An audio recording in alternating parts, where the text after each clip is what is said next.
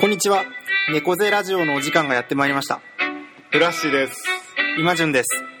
このラジオは学生時代に出会った二人のよもやま話を通じて東京の片田舎から日本社会をじわじわ温めるそんなラジオとなっております。お楽しみください。猫背ラジオオープニングはい。ということで始まりました。えー、第44 44回4回ですね。あの幻のはい。44 43.5回がね あったんですけどあったというんですけど、ね、ちょっといろいろなことがあって、消してしまったということがありまして、ねだからね、あの事実上2ヶ月ね、そうだよね。アップしてないから飛んでるってことで、本当ね、そうですよ申し訳ないと同時にね、うん2ヶ月もあればいろんなことが。いろんなことがあったという。ね、だから本当前回の収録では あのちょうどね直前でもないか、まあ、ちょっと前に古橋の結婚式があってあ、そうだね。それについてあのメインメインじゃないやあのオープニングではずっと喋っててそう。でねその会場でもなんか猫背ラジオを聞いてますみたいな方がう45人いてくださってん。いやね。でなんか結婚式について喋るんで皆さん聞いてくださいみたいなことを言って もうこんな経っちゃったっていいうや、そうなんですよ。もう1ヶ月半ぐらい前ですからね、僕の結構もうなんかねちょっと懐かしい 感じがありまいや、すよね。本当あったんだよ。でもまあ今ようやくやっぱ、なんか改めて写真とか見ると、ん。あ、本当にやったんだみたいな。なんかいわゆる結婚式みたいなやつをちょっとずつ実感が。実感が。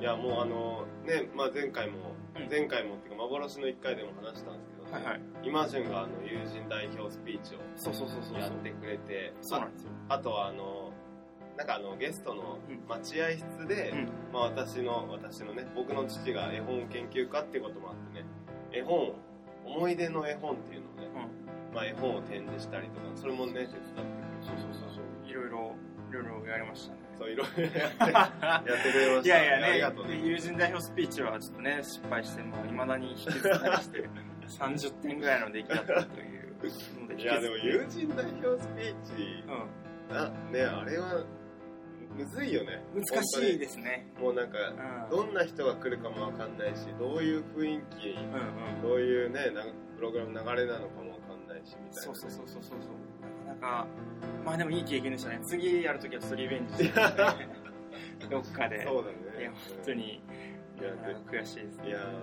難しいわ。いやでなんかまあ、はいはい。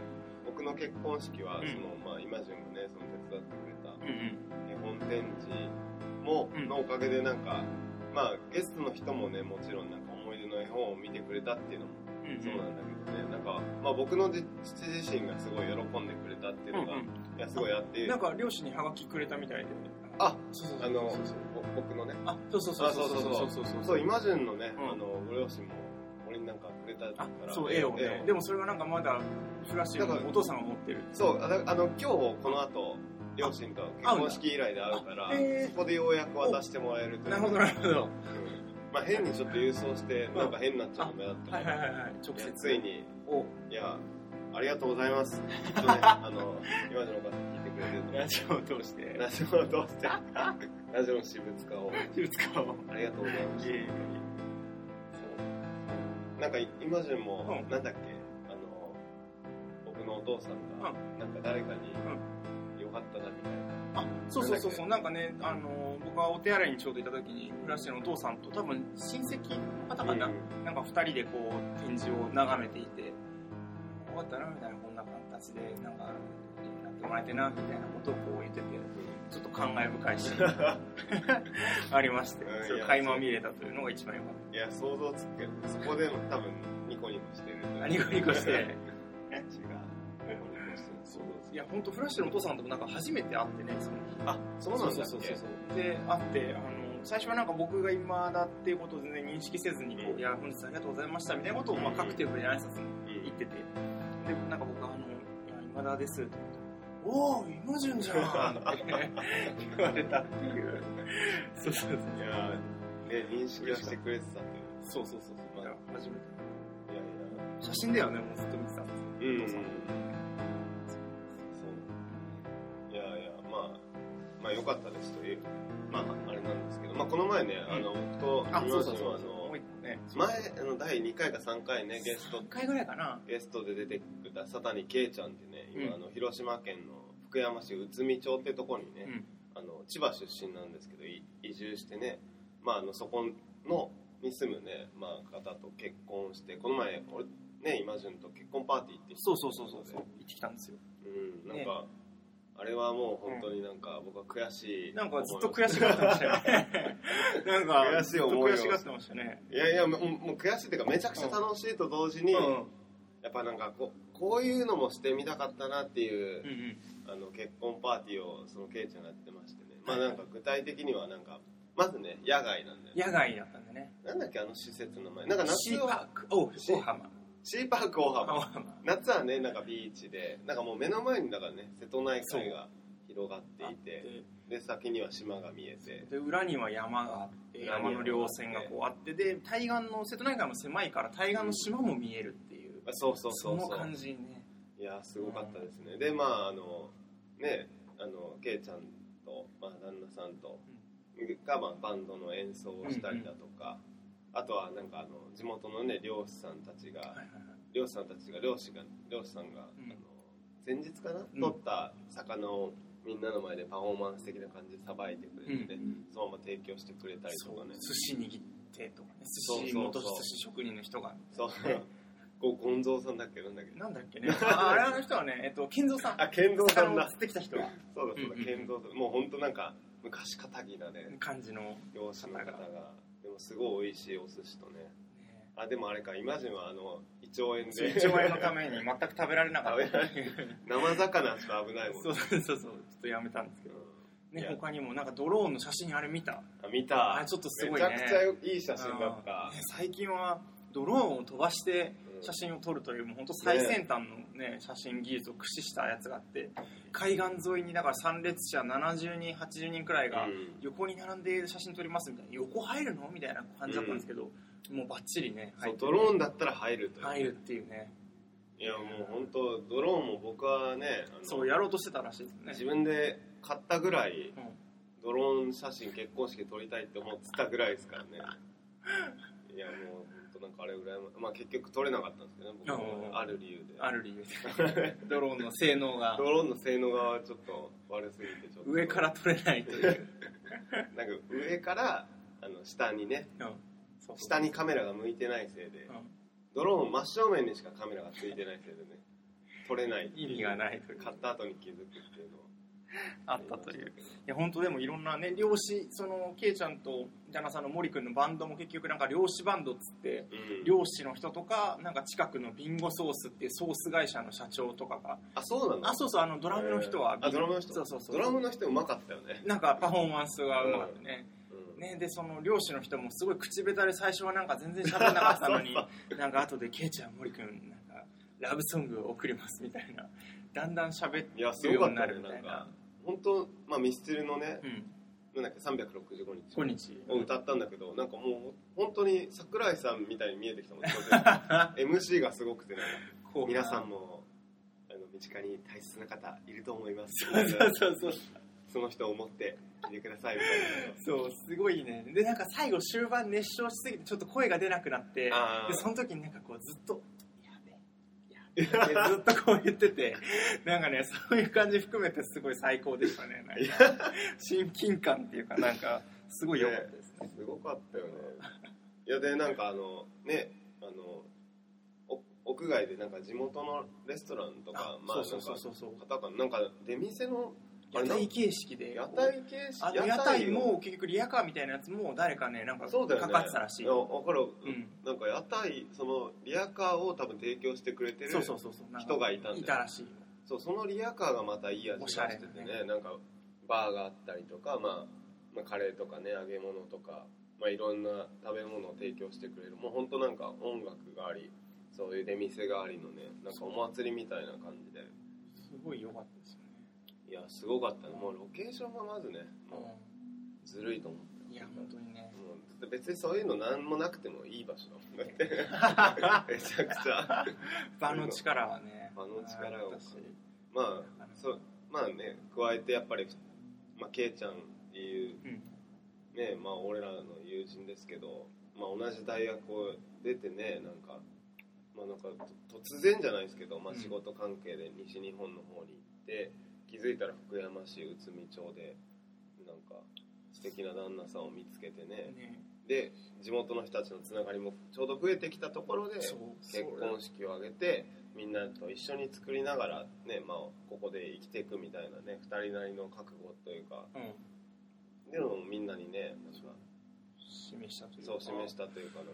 そうだ参列者の人がすごいよね。なんかこう、うん。みかん農家とかソース会社の社長とか、うん。海苔の社長そうそうなんかとか地なんかもう元感がすごい。すごいよね。いやすごいな。それがすごかったですね、いやいやそんなとこなんか本当結婚式ラッシュというか僕の中でかなり身近な本当に人たちが、ね、式を続々と挙げていて。確かうん。にいやいなんかよかったですね。やよかったですね、ことで。ということで結結婚婚式報告でした自分より多うん分ケイちゃんの結婚式の方が熱く語っちゃった。まあなんか時間がね時間ったってこと時間がね、うん。あいや本当フラッシュでもすごい良かった。あいやいやいや。ありがとうござはいい。ます、はい猫ゼラチ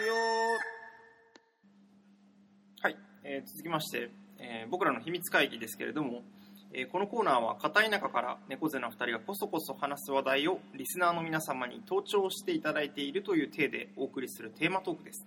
猫背な2人にこそこそ話してほしいテーマを募集中です。ということで。はい、えーそうですね。えー今回のテーマトークのテーマなんですけど、はい。あのいいチームとはお。というテーマでやりたいと思います、はいいいチームとは。で今回これちょっと僕が出させてもらったんですけど、はいはいまあ、なんかチームっていうわけじゃないんですけど、うん。なんかあの今回、まあ、僕は9月10日に結婚式に向けて、まあ、あの妻の舞ちゃんとうん。なんか一緒に準備をする上で、まあ、ちょうどなんか4月半ばか後半ぐらいに会場が決まったんで、まあ、大体4ヶ月ぐらいでまあなんかダダダと準備したんですけど、なんかあのモチベーションの差をもう最後のあの2週間ぐらいまで埋められずきたという なんか僕はもう4ヶ月前からうんもうあのずっと同じモチベーションでやり続けてうんうん。うん逆に言えばもう落ちたりも上がったりもしなかったんですけど、はいはいはい。あの舞ちゃんはあの、ん。最後2週間うん。めっちゃ上がるみたいな、追い込まれたらやるみたいな。でところで、ねまあ、今回なんかあの役割分担として、はいはい。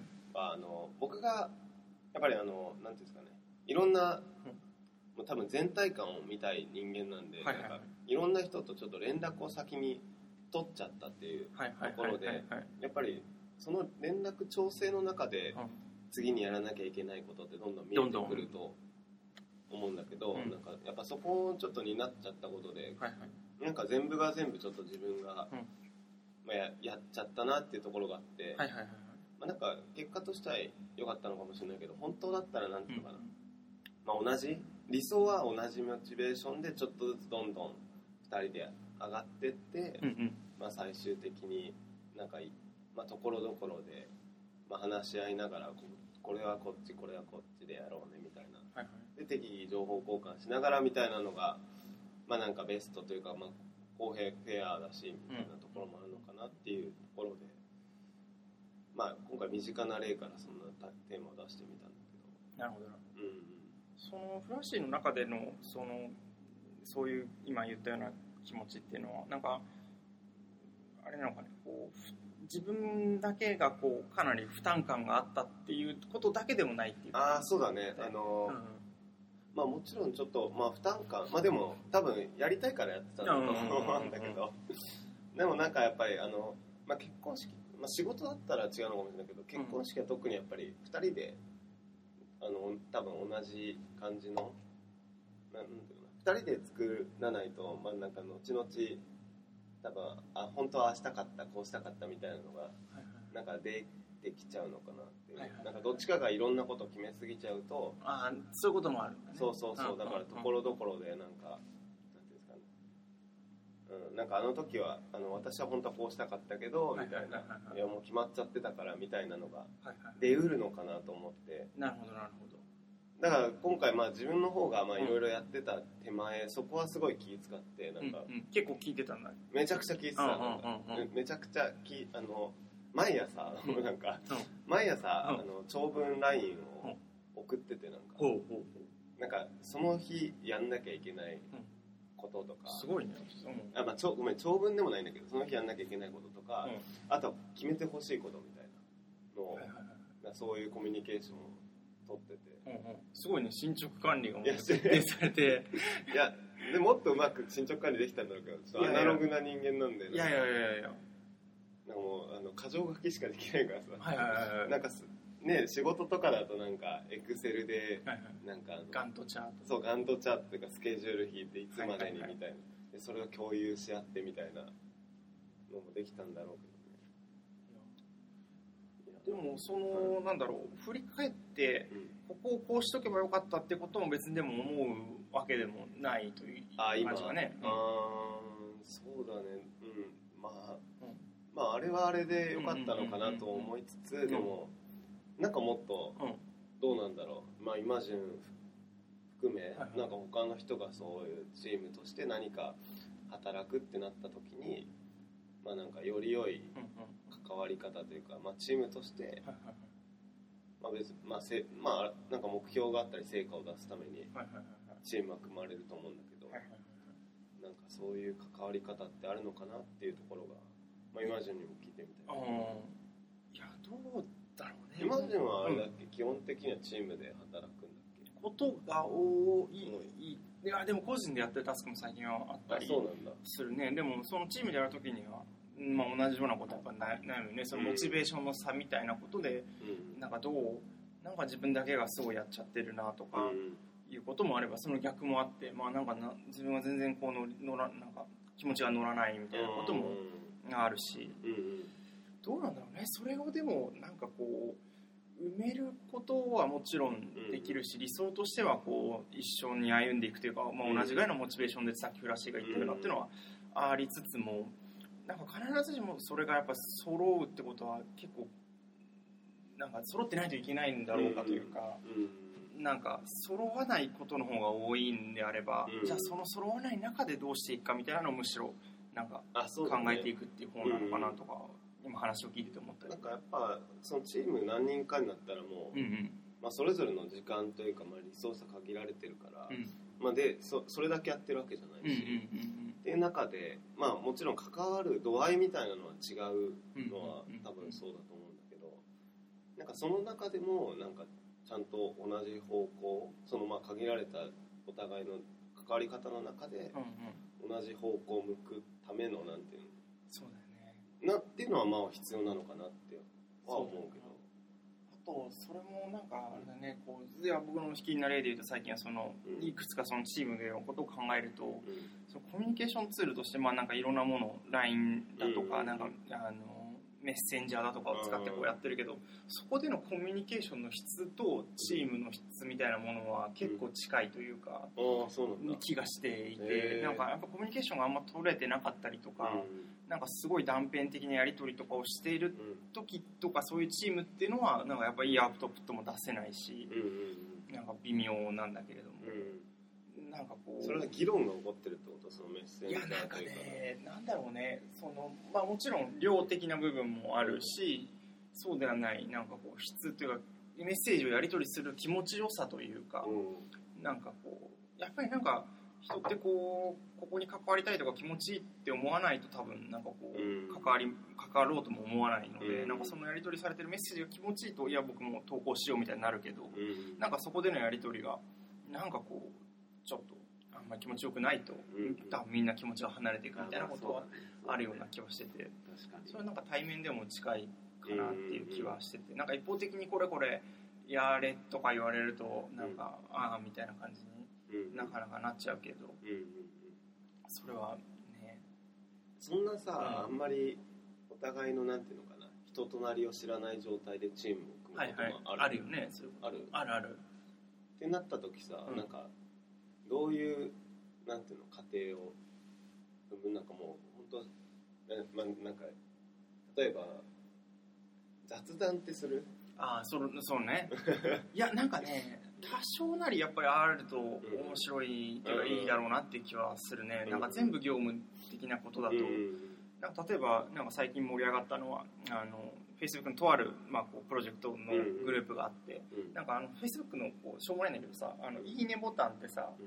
ずっと押してたらなんかでかくなあるでかくなる。あれ僕知らなくて。あそうなんだ。昨日なんかそれで盛り上がってちょっと和やかになったうんみたいな。ことがあったりして。いや俺も最初うん。知った時感動した、あれすごいね。うん、でしかもあれ音出すとブーポコッそうそうそうポコってなって。結構気持ちよくなる。そう。でやりすぎると絞れちゃうみたあいそうそうそうそう。な、ね、そんななんかしょうもないことで盛り上がったりとか。あそうなんだ。多少だからなんかそうほぐれるうんっていうのはあった方がいいんだろうけど。うん。でもどうだろうね。なんか雑談はでもこうす過ぎたりとか、うん。でもなんか一方で難しいのは別のグループとかでうん。なんか LINE 僕なんか始めてあの仕事とかで使いたくなかったんですけどなんかどうしても使わざるを得ない状況が出て、その LINE グループの時にうん。なんかこうスタンプでみんなこう会話するみたいな時があって そういう時は僕はなんかなんか何やってんだろうなこの人たちみたいな感じでむしろ引いちゃうみたいなこともあったからあまあなんかよしあしもうずっとそれでスタンプで会なんか話してた。私嬉しいわーハッピーみたいな。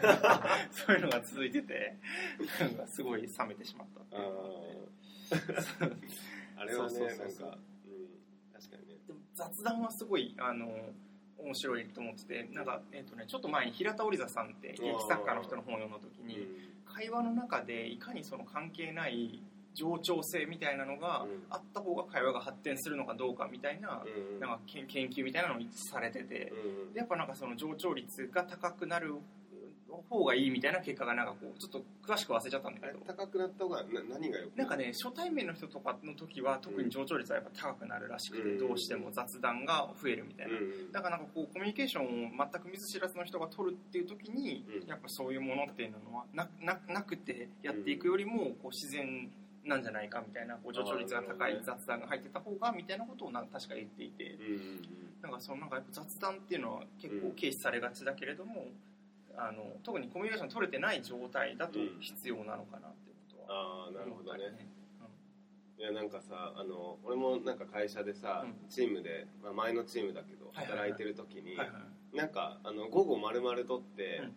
なんか今とりあえず感じてる、うん。まあ、課題を、うん。まあ、適当に出してみようみたいなことになった時になんかやっぱコミュニケーションが少ないみたいな、うんうん。まあ、仕事柄そうなんだけど、うんうん。っていうのが出ててでもっと雑談をしようみたいな話になったんだけど、うん。なんかねなんか俺の中であのなんか新しい、うん。あのさ例えば取引をする人とか、まあ、新しくあんまり人となり知らないチームメンバーみたいなうん。人とさなんかあの、まあ、その雑談を通じて、まあ、うん。ちょっとさ最初まあアイスブレイクじゃないけど、して、まあ、そこからし、まあ、仕事仲間としての関係性を深めていくっていうのはなんかすごいしっくりくるんだけど、なんかもうもともとあもうなんかあそうすごいわかるわ。関係性があって、うん。でそこからまたコミュニケーションが少ないからなんか雑談をしようってなんかななんつうのかな？なんかちょっと違うかなそうなんだよねしかもなんか雑談がこう手段化されて最初から提示されるとすごい構えてしまうっていうのもあるよね。そうなんかそうそう僕らもそれ結構常に言ってて、うん。なんか今やっぱり雑談が少ないからまずは雑談をなんか社員同士でしようみたいなあ結構あるんだけどなんかいざえうん。なんかこう雑談 雑談するみたいな。あそうだ。その違和感なんかそれを目的とするのはまた違うよねなんかちょっとあれ多分違和感だったんだと思うそう。そうそうそうそうそうまま言わんとすることは分かるんだけどね。そうわかるんだけど。まあなんかよりやっぱねそういうなんかちょっとした雑談が自然と出るような環境だったらなんかそういうちょっとしたところからなんかね本当はこうすればいいのにみたいなのが出てきたりもするだろうから。あるんだろうしね。でなんか多分こう本当にテクニック的なところで言うとそれをこうちょっとメタ化するというかこう雑談ができるような環境を作ることがむしろ大事でなんか、うんじゃあ雑談してくださいっていうのだとちょっと違うっていう感じが あるよね、いやあれはね、うん、いやそうそうそうその辺はねなんか。じゃあなんかでもじゃあなんか飲み会なのかみたいなのはね、違うなんかね。いやそうなんだよね。そうそうそうそうう。んいやそうだよね。覚えてないっていうのが一番の問題なんだけど。飲み会はね、うん。飲み会はなんかやっぱ、ほまあ、本音本音っていうか、ね、腹で思ってることを話すか可能性確率高まると思うけどそう大体覚えてない。大体覚えてないってのはもう。もう大問題。そうなんですよね。そうだよね。うん。そこがやっぱお酒としてもねイノベーション余地があるねそういう意味だ確かに。ちょっとなんか、あの腹割って話せるけど、う覚えてるっていう。ん、確かに。なんかレコーダー的ないいよね、レコーダー的なのがうんとかまあ、覚えてないから話せるっていうのもあるのかね。ってこともねあるんだろうし、うん。ね。なるほどね。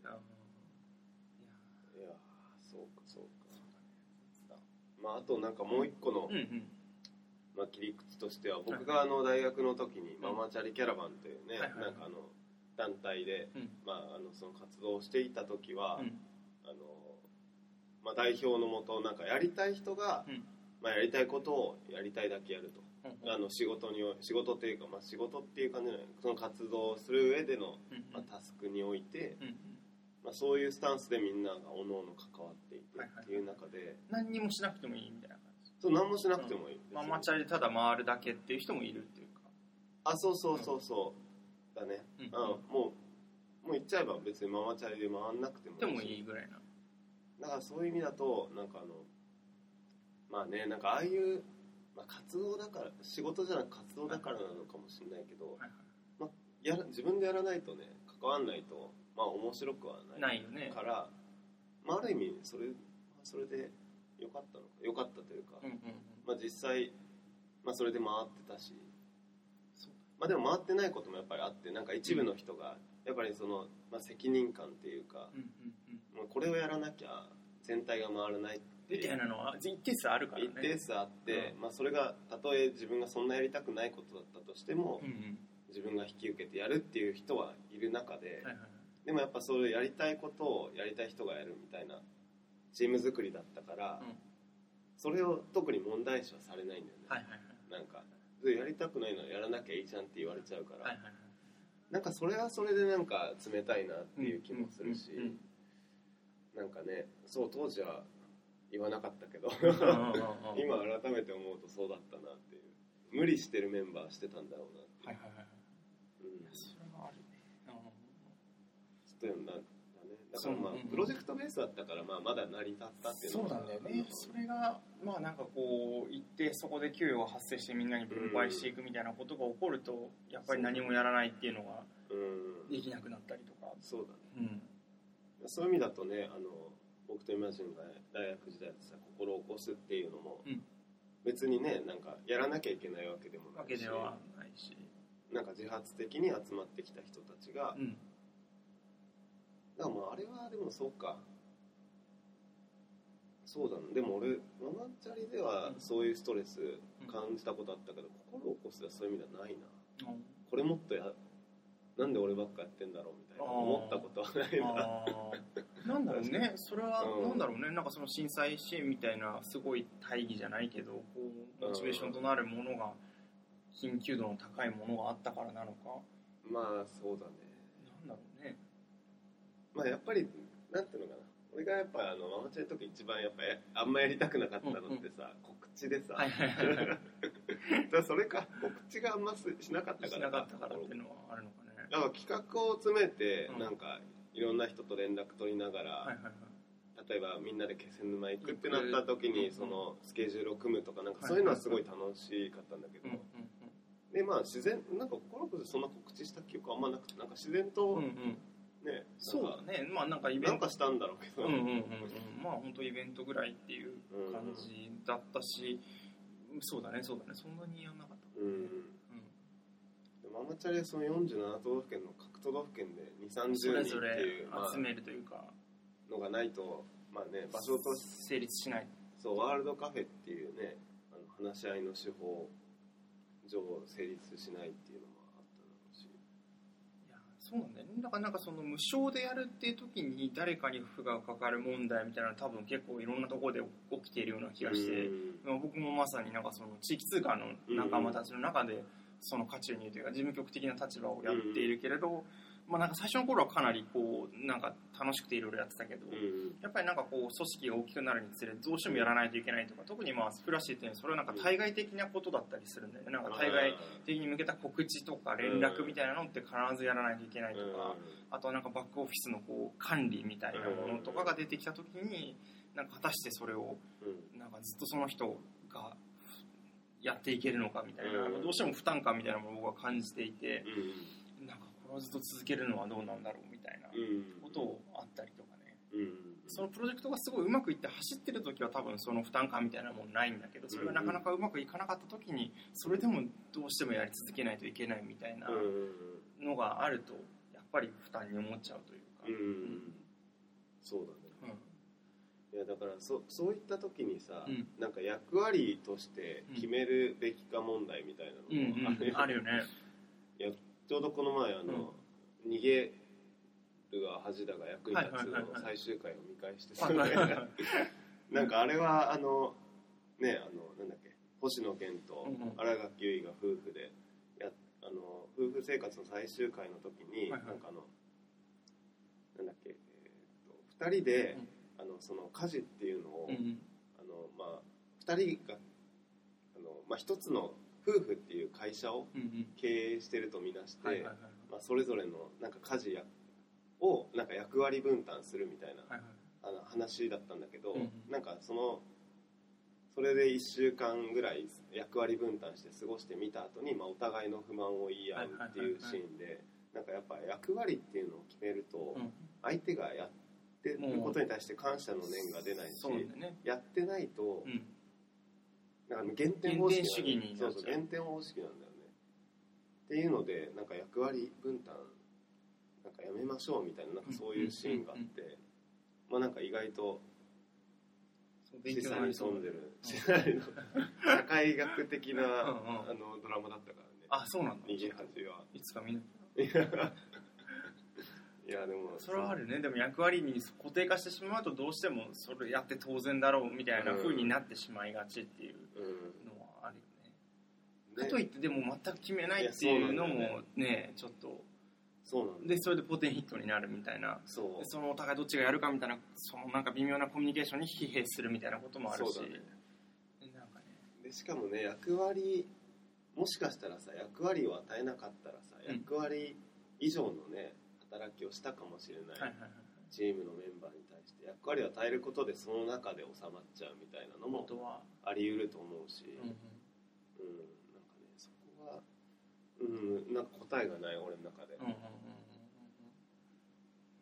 ちょっとでもなんかなんとなくセオリー的なものはあるようなうん。気がして、まあもちろんケースバイケースとかいろんなうんことに引っ張られるんだろうけど、ね、でもなんかこう組織論みたいなものも結構確立されてる世の中だからうん。なんとなくこうこういう時はこうなんじゃないかみたいなのうん。がなんか世の中にあるような気はしてあまあああるんだ知りたいですけどね。あるんだろう、まあうん。働き方にもうん。ねよるのかもしれないけど。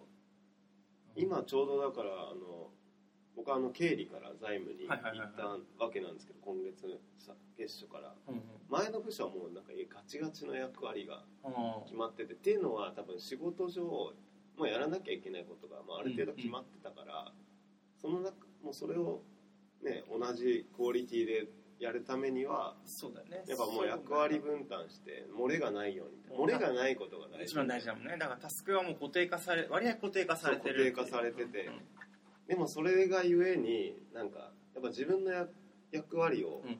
する人たちばっかりだったから、うんうん。なんていうのかな。チーム感が全然ない。んだよね。もうなんかその課題を話し合おうみたいな 時になんか個人事業主の集まりだよねみたいな、うちのチームってみたはいなもう個人でやってみたいな。だから隣で誰が何やってるのかよく分かんわかんないみたいな。なるほどなるそう。で今の今もチームとしてはやってるんだけど、うん。なんかね役割がなんかまあミッションだけ、うん。そういう意味だとミッションだけ与えられてて、ほどで役割もかなりざっくりだから、うんうんうん。なんかそんな中で自分で考えていろいろやんなければいけなくて。だそういう意味だと今のがすごい働きやすいうんだけど。だからその分なんていうのかな。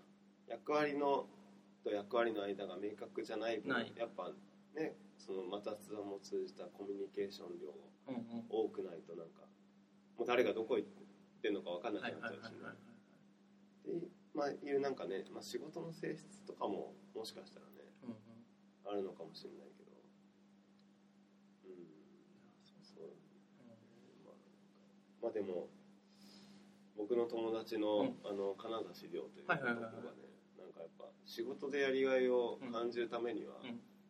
ためのキーワードは、うん。チーム感とチーム感と、うん。現場だみたいなことを前おっしゃってて。まあなんかなん言わんとしてることはなんとなくは分かったというか、うん。なんかあのやっぱりチームとして、うんうん。まあ、自分がそこでチームに貢献できてて、まあ、チームに必要とされててっていう多分その感覚は仕事のやりがいにつながるだろうし多分なんていうのかなあの管理関係の仕事よりはより現場で自分あのなんていうの最終まあうちで言ったらさ最終的に飲み物飲んでくれる人との近い方がさよりなんか感謝の言葉をもらえたりとかしてさやりがいにつながるこれ会社の中だとさそういうお客さんとのコミュニケーションがないからなんか自分が本当に社会役立ってるのかわかんなはいいみたいなだからなんかその2つ、まあ、俺が勝手に解釈したんだけど。まあなんかそれはすごいしっくりきて、うんうんうん。そうだね。なんかやっぱ誰かにこう必要とされているっていうことを適宜確認していかないとなんか寂しくなってくるっていうことはあるよね、まあ、チームもチームから必要とされるっていうのもそうだし。そのね最後の最後の一番末端というかこうそう。まあ今順で言ったらうん。本を買ってくれる人人とかさ、とか。ね、カフェ喫茶店来てくれる人とか、とか。うん。そういう人からなんかこうねい仕事を認めてもらうじゃないけれど、なんかあああってよかったですって言われないとなかなかモチベーションは保たれないっていうのはあるでしょうんうんうね、っていうことで、ね、またなんか取り留めうん、とんなくいやいやでもいろんな方向に。いろんな方向で。できましたよ。そんな。そんなとこチームとは何かなんかここれ系の話題はでもなんかまだまだ今後も話せそうな気がしますね。うんうん組織論仕事とか、うん。そうだね。うん。またちょっと仕事の状況が変わったらね。そうですね。また話しましょうということで。はい。はい。ありがとうございます44回やってまいりましたけれども今日は僕らの歌がねちょっとそうなんですよ。ないということで。そうなんですよ。ちょっといつもと違ういつも違う形で形でエンディングが若干長めにできるかなっていうところもありますが、今ちょうどこの収録をしている裏裏ではっていうか、まあ、メインですけども 僕ら僕らが裏ですけれども あのさあなんかあの選挙がね、うん。あの衆院選が行われていますはいということで、まあなんかいやなんかねなんか選挙になるとやっぱりうん。すごいいろんなことに関心が目が向くというか、うん。政治のことについて考える、まあ、良くも悪くも選挙の時には特にっていうところもありますけれども、うん。あのね、動きとしては、僕は今回の選挙はなかなか久しぶりに面白いうんなとも思っていて、特にあの立憲民主党という、あの枝野さんが代表の党が出てきたのが、なかなかあの面白いというか、言ってることがすごく、まあまあ、こう、いいいいことっつうか、いいなんか当たり前のことをようやくこう言える政治家の人が出てきたなっていう感じがあって、なんか新しくであのちょっと前にね希望の党っていう小池さんが新しく新党を立ち上げたんだけれども、あそこと違うとことしてはまずなんかこうホームページに行くと僕らはまだ新しく出来たての党ですみたいな,、うん。なんか皆さんと一緒にやっていかないと何もこう僕らそんな力を持っていませんみたいななんかそういうところからこう入っていったりとか、まあ、こうなんか右でも左でもないあのでしかもこう上からでもないあの草の根のこう民主主義みたいなものをもう一度とか、うん。なんかね、そういう当たり前の感覚みたいなものをちゃんと言語化して、それをこうかなり強いメッセージとしてこう言っているっていうところに、あそうなそうかなり親近感っていうか、えー。こうよなんかよようやくっつうか、まあね、あのアメリカの衆院選とか見てるとバーニー・サンダースさんっていううん。人が割とそういう言葉を使ってたんだけど、うなんだうん。なんか久しぶりにそういうあの、ね、感じの人が出てきたなっていう感じが。うん。共産いやちょっと僕今回全然選挙の情報終えてないん。ですはいはいはいけど共産党ほどなん。かあの全てにノーっていう感じでもなくそうなん。だよね、かなりね、なん。か、だから、あの、そうなん。だよ。憲法に関しても、まあ、憲法、立憲民主党は、あうんの、反対っていう、改正反対とか、反安倍とかとは言っていない。んで、そういうフレーズを使ってないというか。あそうなんだ。そうそうそう。で、憲憲法に関しては、その、確かに9条に関しては、あの、そんなすぐに変えないけれども、他の投稿に変えにしては、知る権利と国民の知る権利とかに関しては変える必要があるっていうことをちゃんと言って、それってでも当たり前じゃ当たり前なんだけど、そういうことをなんかちゃんと言っているっていう。か、彼らの標語も真っ当な、暮らし真っ当な政治みたいな標語を使っていたりとか、なんかねあの言葉にすごい好感が持てる。確かに。ね言葉遣いがなんかいいいいというかそうなんですねなんかしっくりくる共産党とかねまあ反対というか現状のものに。対して反対反対っていうことを、まあ、それ言う意味も一定言う人がいるって意味もありつつも、そういう感じだけれどもそう立憲民主党とはちょっとまた違うとうんからいい意味でそのね、なんか希望の党みたいなところにこう行ったり、なんかももともと民主党、民進党で中でそういった人がいて、僕はまあこの、このラジオだから多分すごい言いやすいですけど、なんか掃除機でゴミが吸い取られたというか、民主党とか民進党にいた、なんかちょっと微妙な人たちというか、なんか流れやすかった人たちが希望の党みたいなものに回収されて、いい意味でかなり今、いい状態になっているんじゃないかっていうことはちょっと思っていて、なんか本当しょうもない奴らはうん。希望の党に吸い込まれてる。ー まあねなんか流行り物に乗ったみたいなね。乗ったみたいな人たちがいるわけでなんかそうそうそうねまあ確かに小さくてもねそういう人たちがね声を上げてくれてるっていうのがっていうそう。でしかもなんかすごいねあのよくいいのはこう今回もだから新しくできたばっかりだから全部の小選挙区に立候補者出せていなかったり比例の人数が少なかったりするんだけどいやそれで全然いいですみたいな。まず今回ね別にその政権を奪取しようとかいうことは全く考えてなくてなんか何年も何年も時間をかけて日本の政治を良くしていきたいわけだからうん。なんか今回はもうスタートだからそんなになんかこう大勝利みたいなものを目指してないみたいなことを花から言ってたりして、その辺とかもなんか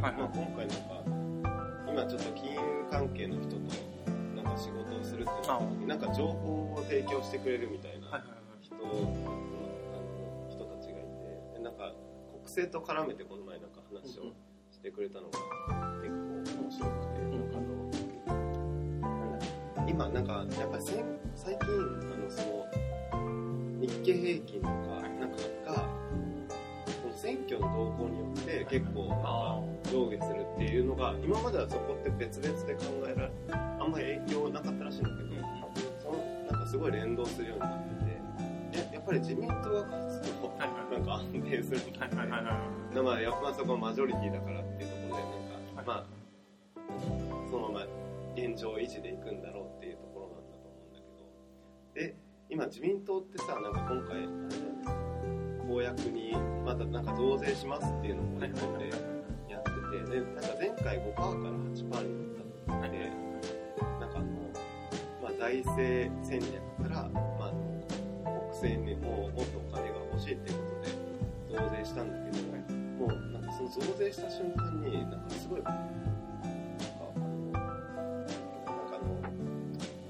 市民がなんかあの購買する意欲っそれを測る指標指標みたいな。のがあってそれがめちゃくちゃ落ちてみんな全然お金を使わなくなっちゃって。でもなんか今、ま、マイナス金利でどんどん、まあ、銀行から市場にお金が流れてる中でなんかもっと購買意欲っていうのが上がってなんかもう経済的にはどんどんなんか物も買うしなんか財政にもお金が入ってくるしっていうのになってたんだけど市場にお金が流れてる割には物を買今回もなんかそれが起こるんじゃないかっていうところですごいなんか恐れててその金融関係はいはいだ今なんかまあ結果としてな結論としてなんか言ってたのが、うん。その財政戦略と、その日銀がやってる金融の戦略が全然マッチしてなくてなんか政治では増税をしようとしてて、でも一方でこっちはマイナス金利をさらに進めてなんかお金を市場に流してるだから今なんかもうかつてない銀行がもうすごいヒーヒー言う時代で、なんかもうメガバンってさ、なんかもうめちゃくちゃ安定みたいな感じで日本に、まあ、君臨してきたと思うんだけど、なんかなんだっけあの国債の忘れてた国債かなんか銀行みたいな IMF だっけ？なんか、まあ、なんかそこがもうこの先、なんかちょっと経営が危ぶまれる銀行として、うんあんまそういうことしないんだけど名指しで日本のメガバン3社みたいな、みずほ三菱 UFJ みたいなもう今の状態だとまずいみたいなことで、そういう日本の国政についてもなんかすごいなんていうのか経済界からもすごい注目が集まってるっていうのが、なんか今の状況っていうのを聞いてなんかなるほどねみたいなそういう国政っていう観点からさ、うんうん。なんか経済状況みたいなの考えたこともなかったから、まあ、だからどんどん短期的にこう数字を上げようとするがために長期的にどんどんバランスを維持してるってことは多分あるんだろうね、うんなんか目先の数字を良くしようってことがやっぱりうん。今そこに終始しちゃってるというか、うん。うん、ことが原因のような気がしますけど、うんうんうん。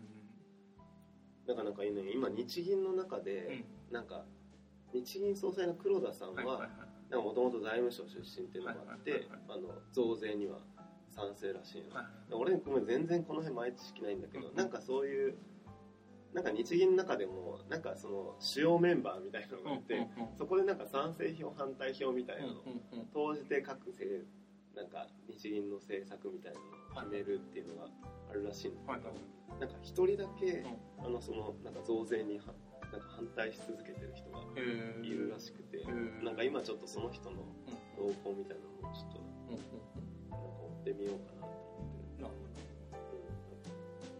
る。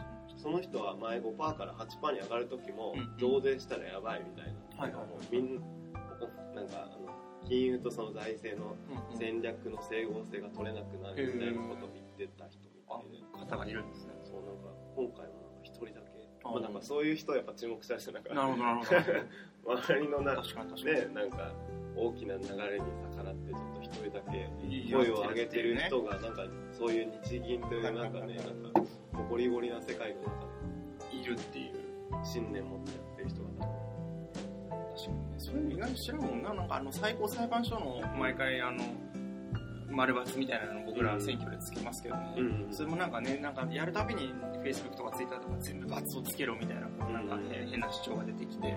でそういうのそういうのはもうなんかほっとこうって思うけどでも改めて考えるとそのそれぞれの最高裁判官がそれぞれの判決どういう判決を下しているのかって全然普段興味を持っていないけど、改めて見てみるとそれぞれの主義主張があって一人でこうなんか反対してる人とかもいて、そういうのはやっぱもう少し関心を持って見ていくんだろうなっていう話を聞いて思いましたね。確かにそうかまあ10月えっと20何日だっけあさってだから21、22か2かに投開票、開票。僕今回ちょっと肌感としてなんか Facebook の広告でもそうだし電車の広告でもそうだったけど、なんか選挙に行こうみたいななんか広告を結構見るなそうだね総務省が出してる出してるよね、今回。あのなんか今までこんなあったっけ？そうですね、確かに。さすがにちょっと投票率低すぎるってまあちょっと、ね、どうなるか結果が。そうですねここでラジオリスナーにこれでもあれだもんね、もう、確後に出てもんね。あそうかそうか。しかもあれだねなんか、あそうか意味ないね。そう。まあまあまあまあ。うん。まあまあまあそういうことでそんな形で。そんな形で。最後まで。お送りしてきました。第44回、はい。ここまでお送りしてきたのは、フラッシュド今順でした。また来月。です。バイバイ